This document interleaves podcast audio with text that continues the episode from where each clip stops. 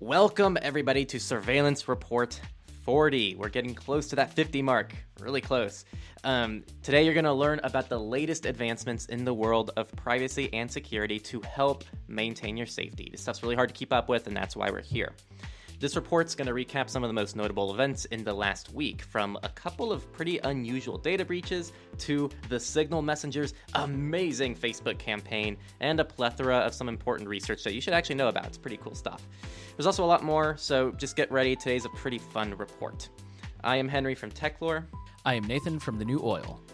And today's report is brought to you by our wonderful supporters. We have over 100 supporters on Patreon. Major shout out to our top supporters Connor, Kenny, Brian, Justin, Brady, Princess, CJ, Cypher, Mitchell, and Rob, who are the largest supporters, and they allow us to do so many wonderful things that we're just beyond fortunate for. We have several tiers on Patreon where you can have your name listed on our website and all of our videos. And if you don't like Patreon, which is totally understandable, we have one time donation methods, even accepting Monero you know, like the shirt, get get some Monero people, um, and we have lots of other free support methods, and just there's lots of ways to, to support us. Check out the description the show notes if you want more details on how to support us, so that we can keep doing this stuff for free. And without further ado, I'm going to pass it to Nate for the data breaches this week. Thank you, Henry. All right, so this week we're going to start off with TurgenSec, who found 345,000 files from the Filipino Solicitor General's office were exposed. This included sensitive information about ongoing legal cases, as well as passwords, training documents, payment information, and more. The files were fortunately taken down, but unfortunately, they have confirmed that the files were accessed by an unknown third party. So we will see what comes of that. Our next data breach is a pretty big one that you may have heard about. It's from Peloton. Peloton is a high end exercise company known for their smart devices like treadmills and stationary bikes, but they also have subscription based digital exercise classes. And as you can imagine, this company became extra popular during quarantine when everybody was locked inside and still trying to socialize and stay in shape and all that fun stuff. Researchers found an exposed API that could allow an attacker to access a Peloton user's age, gender, city, weight, workout statistics, and if it was the user's birthday, which that last one is kind of oddly specific, but uh, yeah, they could find all that even if it was the profile was set to private. Which are the researchers that found this? They reported the leak on January 20th, but it still hasn't been fixed. Although Peloton did at least uh, patch it up a little bit, so now you have to be a member in order to to access that. It's like a members only thing. Although anyone could sign up for a membership, so they didn't really fix that. I don't think Jonah, our community manager, watches all these surveillance reports. Jonah definitely has a Peloton, so Oh no. This is gonna be a little inside joke. If you're watching this and you're in our communities, I want you to ping Jonah and say that you found his data in the Peloton breach. I want like 10 people to do this. All right. He's not going to know where it comes from. and it's going to be great. Just let's, tr- he's a big troll. So I want to troll him back for once. Unrelated. Apparently, uh, Biden has one as well. So. Ooh. So yeah, we can, we can say that Jonah, Biden is actually out biking Jonah. there we go. Come on, man. You're going to let an old man beat you? Okay. So, our first of two unusual data breaches that we hinted at earlier Amazon suffered a data breach of over 200,000 people, which is unfortunately in and of itself not unusual.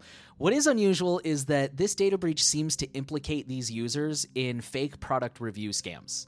So the data included somewhere between 200 and 250,000 users. It had names, email addresses, PayPal details, Amazon profile links, WhatsApp and Telegram numbers, and more importantly, the records of direct messages between other users and these users who were being paid for their fake reviews. So basically, they got all the evidence. So, uh, yeah, uh, like I said, like the actual Amazon database leaking isn't really too unusual, sadly, but it, it, there was a little twist with this one that was interesting. And our second unusual data breach and our last data breach this week comes from the U.S. Physics Lab, lab Fermilab, which is a physics and particle accelerator lab, uh, particle physics and particle accelerator. So, kind of like the Large Hadron Collider that many of you may have heard of. Uh, this one was discovered by researchers who were pen testing Fermilab, and they found multiple entry points into the system that could have been abused to get sensitive information like experiment data, credentials, and even project tickets that had sensitive attachments and private communications. So, fortunately, they disclosed this to Fermilab, who very quickly patched this up. But yeah, that uh, that was a scary one. And that summarizes all our data breaches. We're going to move on to companies now, and we're going to start with Signal Messenger, the secure messenger, which I feel like we flip flop good and bad news every week with them. So this week, it's mostly, it's not good or bad, but pretty much Signal tried to put out an advertising campaign on Facebook to try to outline some of the invasive tracking technology that, that that's involved with the advertising industry. So if you're watching the video, you're going to see screenshots of them essentially describing the person that they're trying to target. So this one says, You got this ad because you're a newlywed Pilates instructor and you're cartoon crazy. You're into parenting blogs and thinking about LGBTQ adoption. So these are very oddly specific things that are actually targeted towards people, and the, the goal is almost just trying to expose how invasive Facebook can be. Now, I, I, I Nate, correct me if I'm wrong. I don't think any ads were actually ever run. I think that their account was blocked and disabled by Facebook before any account any any ads were actually sent out. Am I wrong there? I'm not sure, but I, I think you're right. I, I haven't heard of any of them actually being run. I, I, heard that Facebook flagged all these and suspended their account immediately. Got it. Yeah. So if if you're on uh, the video, I'm sure you can see some of these up on the screen. But if you're listening to the podcast, definitely check out the sources and it, you have to look at these to really take in, I guess, how they work and what they look like. But they're very creative, and it's a really cool ad campaign, and it's cool that Signal tried to expose that through Facebook. They really went for, in my opinion, they kind of went for the jugular in in some situations, like. Uh, some of the more troubling data points that they exposed were like a certified public accountant in an open relationship. Like I, I'm not a CPA, but I would imagine that's not exactly a, a job field that is friendly to that kind of thing or like you mentioned the thinking about LGBTQ adoption. Uh, there was one that said like uh, you're into drag or something like that, like you know dressing in drag and just things that like man that's not necessarily stuff you want everybody knowing. Not that there's anything wrong with it but it's like that's not stuff you necessarily just want to share with the whole world you you, you missed the most the most glaring one. You've supported cardi b since day one. Yes that is truly the most that egregious is... thing that i would not tell anybody but uh, but yeah, to each their own. Yeah, um, yeah, no, no, it's music's personal taste. Um, sure. Um, for con- a little bit more context too, remember that WhatsApp, which is one of Signal's main competitors, is owned by Facebook. So that's kind of another layer to this. It's kind of an indirect attack against WhatsApp as well. First, we'll continue talking about Facebook, and Facebook is allowing very questionable ads to target teenagers. So there's a watchdog group called the Tech Transparency Project, and they found that despite the rules and uh, assuming technological barriers that are in fact put in place, they are in place. They're just not very good Facebook has allowed ads for alcohol, drugs, gambling, smoking, and eating disorders to be shown to teenagers. And I'm assuming by eating disorders, they mean like things that would perpetuate an eating disorder. I really hope that nobody's out there just showing ads for anorexia or something. But anyways, that pretty much says it all. The Facebook has actually been caught doing this as far back as 2014 and it is still going on. They do have policies in place that are supposed to catch this, and I'm assuming technological barriers as well. But it unfortunately seems like either they're not taking it seriously or they need some more work. And let's talk about WhatsApp real quick. We mentioned we'd get to them. So, earlier this year, WhatsApp announced that they were going to make some changes to their privacy policy in order to share more data with Facebook. Or, more realistically, they were going to admit to sharing that data. This, as many of you may remember, prompted a huge backlash and caused a lot of users to jump ship and go to services like Signal or Telegram. Unfortunately, Facebook's latest earning report suggests that even despite this big backlash, WhatsApp has actually grown 3.3 billion users in 2021. WhatsApp has also changed their approach regarding this rollout. So originally it was supposed to happen in February, they pushed it back to May. Uh, I insist that this was probably just to let all the heat simmer down. Either way, they've they've changed their approach. Before they said that if you didn't agree to the terms of service, you wouldn't be able to use it. They would delete your account or basically make your account useless. Now they've changed it to say that they'll remind you to accept the terms of service and until you do, they're just going to start slowly stripping away your functionality of the app. So the longer you go without accepting, the more useless the app is going to become. That's uh pretty coercive. And our next article is going to talk about Google. So, uh, for Android users, you have the Google Play Store. Apple users, you have the iOS App Store. And Apple recently introduced all those new privacy labels on iOS, which uh, were just the huge news for especially, I think it's iOS 14 is where this really started to escalate. So, Google has announced that they will be introducing a similar app listing with privacy info starting next year. Now, this is a very, very slow rollout. If you're looking at the video, I'm sure I'm going to include a screenshot here which says there's a pre announcements, which just happened right now. Policy is going to be available in quarter three. Quarter four, developers can start declaring their information. But the deadline for this isn't until quarter two of 2022. So you're probably not going to start actually seeing this in your applications on the Google Play Store until probably this around May next year. And our next story is also Google related, and it's pretty straightforward. So, Google is now automatically enrolling users in two step verification. So, this should ideally increase the security on people's accounts. I know some people might be a bit concerned about that because they might think it's a privacy concern because it might be through phone numbers and it might be a tactic for Google to get people's phone numbers. I don't think that's what's happening here. I think most people already already have their numbers through Google and they're just requiring this now to to improve people's security. There's a quote here from the article. I think this is directly from Google. Soon we'll start automatically enrolling users in two-step verification if their accounts are appropriately configured. So you can check the status of your account in our security checkup tool. So yeah, if you want to see if, if you're if you can qualify for this, you should already enable it yourself. But you can check if you're going to uh, automatically get it by going to the security checkup section. I just don't know what appropriately configured means. And we're going to close out the company section by talking about Apple. First up, we have some good news. So, uh, Apple iOS 14.5 came out, uh, man, what, about a week ago? And one of the big things that it had was app tracking transparency, which means now all apps have to show you a little pop up that says, Do you want to allow this app to track you individually? New data suggests that only 4% of iOS users in the US are saying yes. 96% of people are saying, no, please do not stalk me. And I think that's amazing. And it shows, in my opinion, that people do care about their privacy. I think a lot of people just don't know how to, to defend their privacy or what steps to take or how to get started. So, yeah, I, I think personally, I think this sends a message. And our last story, unfortunately, is not so much so much good news. Uh, Apple Watch is probably going to have the ability to monitor your blood pressure, blood glucose, and blood alcohol level in an upcoming update. So I, I understand how that could be very useful to some people, especially if you're susceptible to high blood pressure. But uh, definitely be aware of this. This is a potential privacy issue if that's not a service that you have need of. And be sure when that rolls out to disable that if you use an Apple Watch. All right, let's roll into research. So last week we talked about Experian and basically, Experian's credit freeze is still easily unfrozen. When you freeze your credit, Experian is the only one that still sends you a PIN.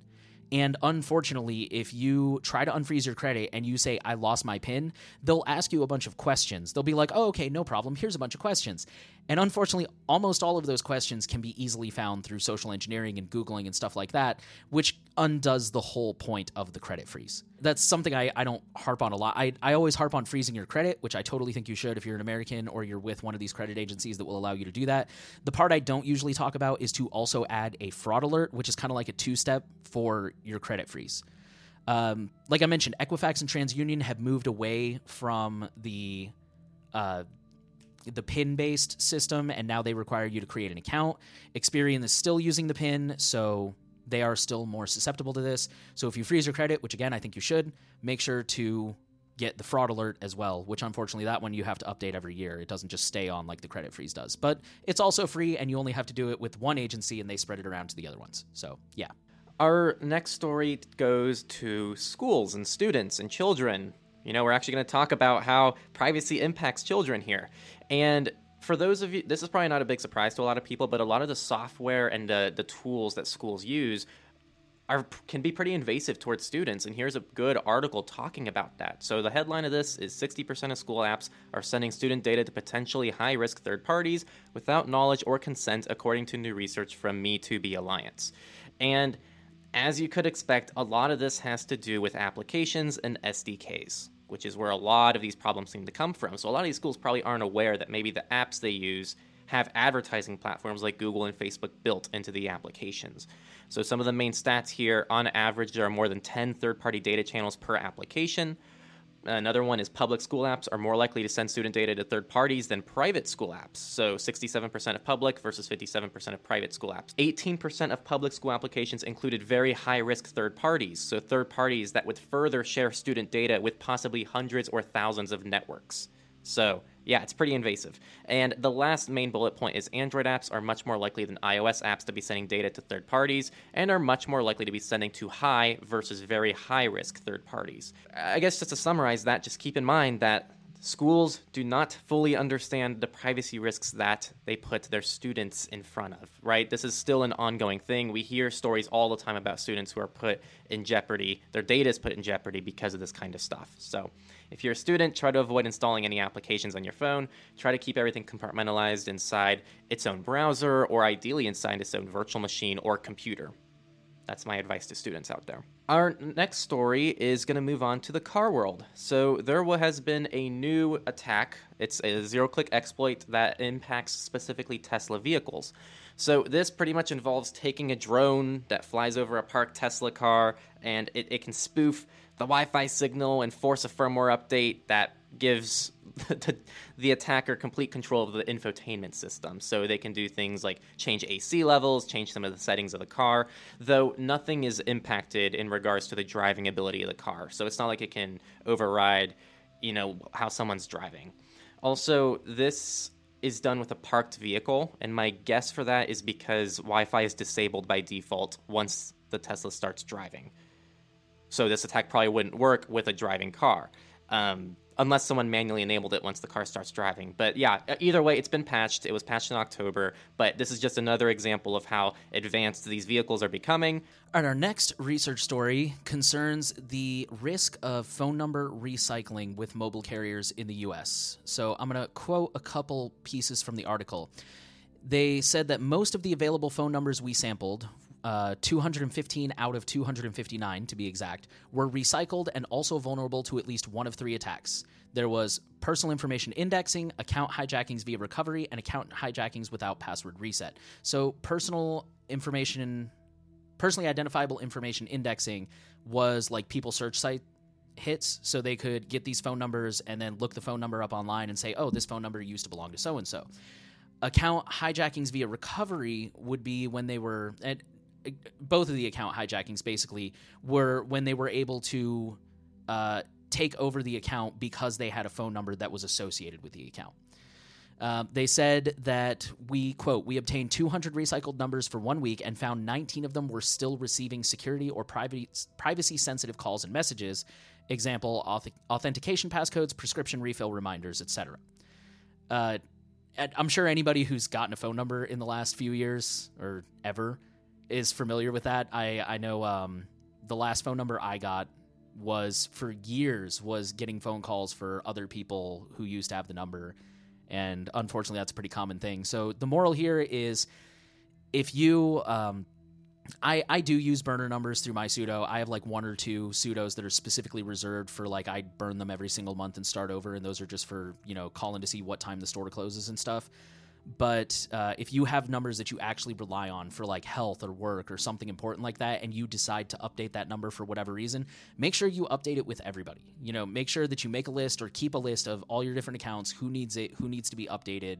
Because, yeah, I certainly would not want some random stranger getting my prescription refill reminders. That does not sound fun. All right, and then we got a couple more quick stories here in the research section. We have a patch that was issued to tackle critical security issues in Dell driver software. So, a researcher found vulnerabilities in the BIOS of certain Dell softwares that had been there since 2009. Fortunately, there's no evidence they've been used in the wild, but the lesson here is to keep your BIOS and your firmware updated. Our next story, I'm going to open up with saying you should read it yourself in the sources because it's that good uh, but we're going to quickly summarize it here. So, the accelerometer is something that's found on most mobile devices. It's been there for a long time. It's how you can turn your phone and it turns and it does lots of cool things. You can shake your phone and it knows you shook it. That's the accelerometer. And unfortunately, I'm sure some people already knew this, but there's some been more thorough research that covers how um, the accelerometer can be used for many different types of tracking. So I'm going to quote the abstract here. We found that accelerometer data alone may be sufficient to obtain information about a device holder's location, activities, health condition, body features, gender, age, personality traits, and emotional state. Acceleration signals can even be used to uniquely identify a person based on biometric movement patterns and to reconstruct sequences of text entered into a device, including passwords. Yeah, so just cool stuff, not likely to impact you, but their whole call is to try to bring some awareness to this so that there can be some mitigations from this happening in the real world so it won't impact people, hopefully. And our last research story millions of people in the UK are at risk of using insecure routers. There's a security company called Which, and they have determined that as many as 7.5 million Brits are potentially using old, outdated routers with significant security vulnerabilities. And that's not, you know, the people aren't updating them. That's the company hasn't made an update since 2016. You know, the company doesn't support this router anymore.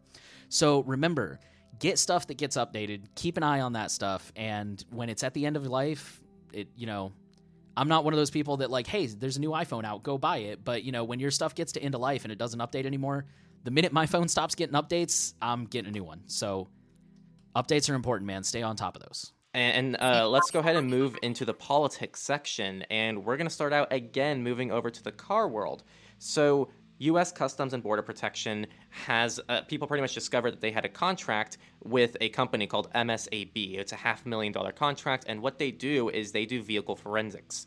So they were purchasing vehicle forensics kits in order to start analyzing some of the data that comes from vehicles. And this is pretty invasive stuff. So it can this includes things like recent destinations, favorite locations, call logs, contact lists, SMS messages, emails, pictures, videos, social media feeds, navigation history, blah blah blah. I mean, it, even gets as specific as like what what doors open at what time periods, when the lights turn on inside the car, gear shifts. Pretty much every possible thing that happens in your car is somehow collected. Um, this is just another FYI. We've been talking about car stuff for a long time now. I've been screaming for like the last two years that this is the next big thing, and I feel like it's finally starting to get into the wild. Now, one interesting thing, uh, if you want to know like how common this is, because some people think, oh, this is just a Tesla problem. In fact, if you go to the website, the MSAB website, this doesn't even work on Teslas. This isn't a Tesla problem the companies that this works on, the car manufacturers, this works on Audis, BMW, Buick, Cadillac, Chevrolet, Chrysler, Dodge, Fiat, Ford, GMC, Hummer, Hyundai, Kia, Infiniti, Jeep, Lincoln, Mercedes Benz, Maserati. That's right, Maseratis too. Uh, Mercury, Nissan, Pontiac, Ram, Saturn, Seat, Skoda, SRT, Toyota, and Volkswagens. So, yeah, every new car on the road. But one thing that I do want to definitely note is a lot of this, like SMS messages, call logs, favorite locations, that's all from your phone. So if you're not hooking up your phone to your car, they're not going to be able to collect that information. So I'd say, you know, I'm just going to throw a random number out there, like 50% of the data that can be collected here is just by syncing up your phone to your car. So if you want to avoid a big, big majority of this, just don't hook up your phone to your car. You know, uh, most cars still have the aux cable to still be able to play things from your phone. All right, our next story is a real quick one. The IRS has secured an order to serve Kraken with customer data requests on cryptocurrency traders. So, this is not really, in my opinion, a huge or shocking story. The IRS has ordered the cryptocurrency exchange Kraken to hand over customer data on customers who have traded at least $20,000 since 2016. There does not seem to be any indication that they are targeting anyone specifically, and they don't seem to be targeting Kraken, like they're not trying to put pressure on Kraken. I would honestly say this is probably just the IRS trying to make sure that nobody is cheating on their taxes or tax evasion or something like that. Just um, don't mess with the money, man. That's what brought down Al Capone. That's that's what brought down. Uh, isn't that what Epstein was arrested for the last time? Like, just don't, don't mess with the money. um, our next story heads over to Massachusetts, where pretty much some people are putting in some new rules for police so that they can't use facial recognition as invasively. So that now now police must have a court order before they can compare images to the database of photos and names held by the RMV, the FBI, or the state police. Uh, this new legislation also requires law enforcement to document their searches, and eventually statistics on their searches will be made public. So, whether or not the information will be disclosed to defendants is a question that's been put off to future legislation and a new commission. So, overall, this is just calling for a little bit more transparency in how this is used, and it creates um, at least some more checks and balances of how facial recognition can be used in Massachusetts. So, it's overall a good win.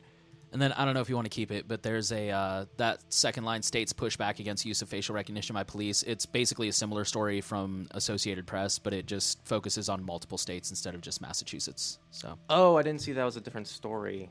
Yeah, if you want to quickly. Sorry. If you want to quickly go over that, yeah, I missed that. I mean, that's basically all there is to it. Is um, it's kind of the same thing. It's just talking about how different states are trying to, you know, either ban facial recognition or start putting in stronger safeguards and regulations for it. So got it. Yeah. this next story, actually, for me, I learned about this story today, but it looks like it may have broken yesterday. The Colonial Pipeline suffered a cyber attack that has shut it down, and this pipeline supplies 45% of the East Coast's fuel. This is our last story for the US here in the politics section. The title basically hits up all the major points. Pipeline provides 45% of the fuel for the East Coast. It also, interestingly, supplies a lot of oil and petroleum products for the US military. So at this point, we don't have a lot of details. This may have been an intentional strike by a nation state targeting the military, or, you know, this could have just been somebody looking for a quick buck. I, I mean, it's like I said, it's too early to tell. But uh, yeah, they have a map on this article of the pipeline. It stretches all the way from New Jersey to eastern Texas. So I am going to go fill up my car after this before we hit shortages and price hikes. And now we're going to start going international. We're going to start in Canada, where the Canadian government is accused of trying to introduce internet censorship. So take this article with a grain of salt. Uh, I posted, I think we linked the Slashdot version. Um, I, I usually try to go straight to the original source, but admittedly, this original source is a little bit. Uh, um, they're biased. Let me just put it that way. They are very clearly biased. So take it with a grain of salt. Uh, to quote the Slashdot article, they said the government of Justin Trudeau is now pushing Bill C 10, a law that would see Canadians subjected to the most regulated internet in the free world. This includes a provision that could conceivably allow the federal government to order the deletion of any Facebook, YouTube, Instagram, or Twitter upload made by a Canadian. So yeah, if you're Canadian, keep an eye on that because that is um, that is pretty intense. Our next story moves over to the Netherlands, where a city. Oh man, I'm so sorry if you're Dutch. And and Shetty and and and Shitty. I, I I don't know. I, I'm trying. I'm doing my best here, but it's a city in the Netherlands which was caught using Wi-Fi tracking across the city and they've now been charged. Oh man, this is embarrassing. I believe those are are those euros. I believe so. Yeah, six hundred thousand euros. just, I, am just an ignorant American. I'm so sorry. Um, but yeah, pretty much this a Dutch city was caught using Wi-Fi tracking. They everything was publicized. There's a ton of PR around it, and now they've been fined um, by the Netherlands. Who are they? I don't know. When I saw you were covering that one, I kind of yeah, like, oh, yeah. Okay. I'm. It, it's not a very well written article, so like it feels like it was almost translated, which is why I like it. It, I, it was translated. They um they do say that at the top. That's is they have a link to the original article, but they like ran it through Google Translate, so you know because it's, it's very weirdly it written. It just says Dutch privacy law. Oh, Netherlands Data Protection Authorities. So the DPA of Netherlands uh, was the person who executed that. So, yeah, that's that story. Okay, our next story takes us to Belgium, where the government network has gone down due to a massive DDoS attack. So, I said this before and I said it wrong. Thank you for the person who called me out. DDoS is distributed denial of service, not dedicated. And it's distributed because it is distributed among various devices and then all focused on one source, which is where I got the dedicated part from. So, a distributed denial of service attack knocked off both internal and public facing systems and websites, affecting more than 200 government organizations, ranging from tax portals to school IT systems. And that's kind of all there is to that story. But yeah, just uh, just remember, man, cyber attacks are getting cheaper and easier, and you know, no one is safe, unfortunately. And then our last political story, uh, man, I hate to end on a bad note, bad note, but we're going to go to Australia, where the Australian Criminal Intelligence Commission believes that there is no legitimate reason to use an encrypted communication platform.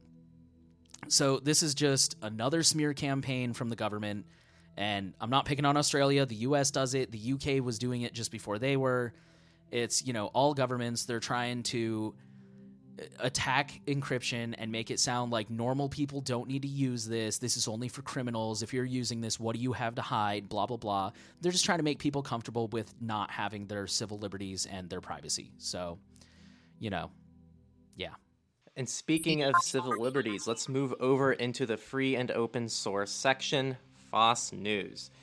So we're going to open this week with the Brave browser, who has introduced a new feature called Brave Playlist. This is this is pretty cool, all right? like hear me out. So like if you're this is only on iOS for now, but if you open Brave and you open a YouTube video or any kind of content, it could be SoundCloud audio, it could be a random MP3, you're going to be prompted to add it to a playlist and it's going to download it offline.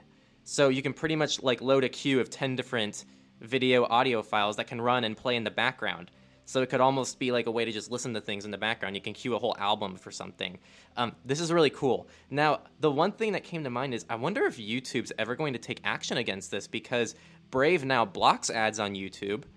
They allow background playback for YouTube videos, and you can pretty much cue YouTube videos now on Brave for iOS. They're almost completely replacing YouTube Premium features. So I wonder if YouTube's ever going to get pissed off at Brave for that. But I'm not complaining. Like, this is some really awesome functionality. All right, our next FOSS story, we're going to, continuing the theme of music actually, we're going to talk about Audacity. Audacity is a digital audio workstation that uh, apparently I got a lot of heat for this opinion. I think it's very limited in its uses. It's definitely got good uses. It's not a bad program by any means, but you know, it's, It's not good.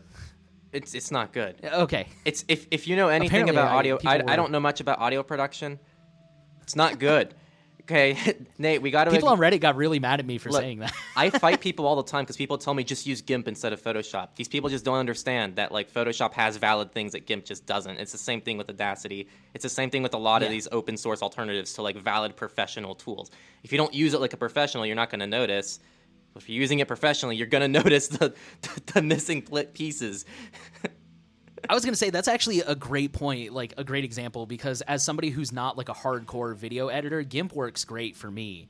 But yeah, I've I've used Photoshop before, and I could definitely tell, like if I was a professional photographer, I would want Photoshop. And same thing, like as a professional audio person, Audacity will not cut it for ten seconds. Although apparently it does have some things it does really well. Like apparently it does batch file conversion, which is really cool. Yeah, we're, we're not saying don't can't use say it. that. Well, now we might because of the.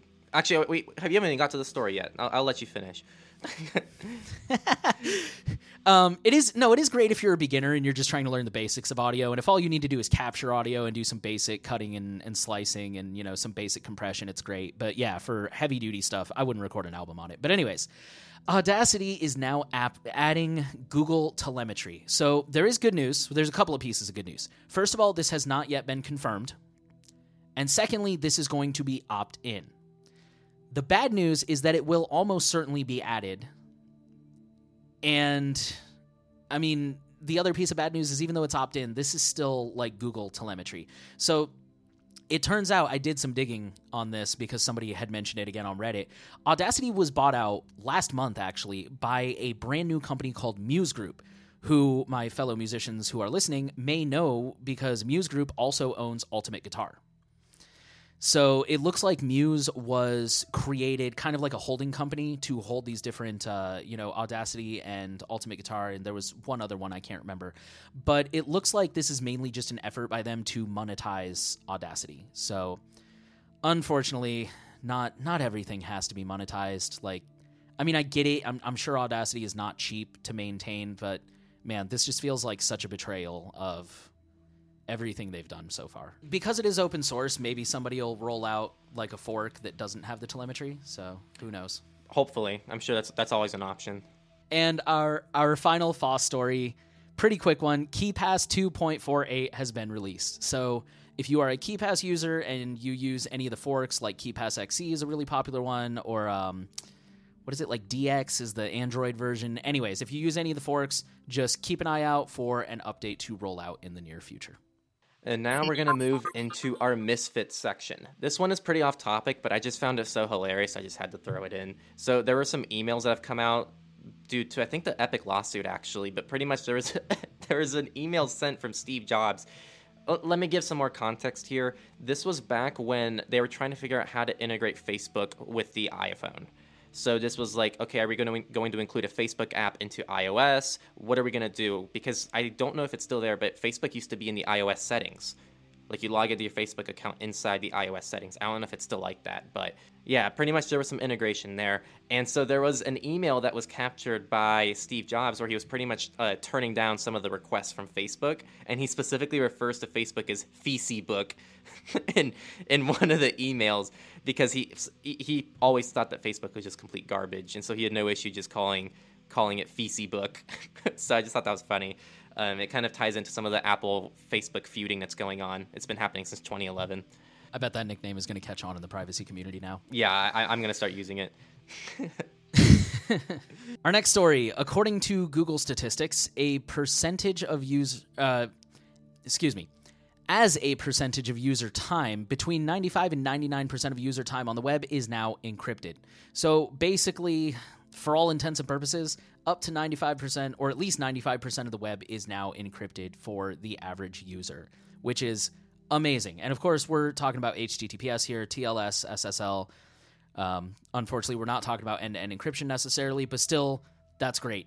And it has been many years in the making, but we're finally here where over 90% of user web time is encrypted. And our last story, I just think this is a fun story that you guys would appreciate.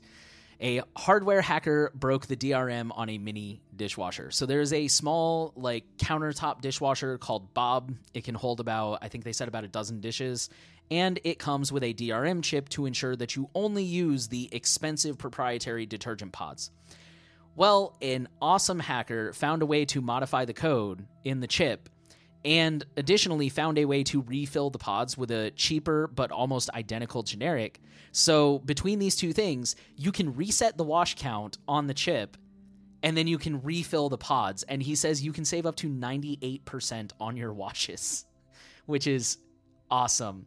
And I just I got to throw it out there. If you guys have not read uh, Unauthorized Bread, it's a short story which I think he turned into a full novel. I haven't read the novel. I've only read the short story, but it's a short story by uh, Cory Doctorow, and it talks about exactly this, and it is so good, and I 100% recommend it. But yeah, this this was just a great story, and I hope it uh, leaves you guys with a smile on your face. And with that said, that was all of the news for SR40. And, you know, we had some pretty fun stuff this week. The Misfits were pretty fun. We have some new cool Brave features, all the Audacity stuff, which I think kind of, uh, you know, we both use, we both have used Audacity at one point, so that kind of hit a nerve with us. Um, there's KeePass updates, uh, a lot of political news, car news, Teslas uh, students who are being invaded, some interesting data breaches, Instagram ads, and Signal. Lots of fun stuff this week. It's been awesome, and I'm sure next week we're going to get some more updates to a lot of these stories. And you got to make sure you subscribed on either YouTube or the podcast. It's all in RSS if you want to use just your RSS client. We're also on Spotify. We're everywhere. So just add us, and definitely tune in to next week because it's going to be awesome. Once again, these reports are brought to you by our supporters. Uh, there's lots of cool perks, and you don't have to support us to support us. There's free ways to support us as well. Um, yeah, just check out our support page and also go check out Nathan's website as well, the new oil. He has his own support methods as well, so you can support both of us. We kind of do a co host thing here, and uh, definitely throw some support Nate's way as well. Um, and once again, we want to thank you for listening to the Surveillance Report, and thank you for listening, and see you next week.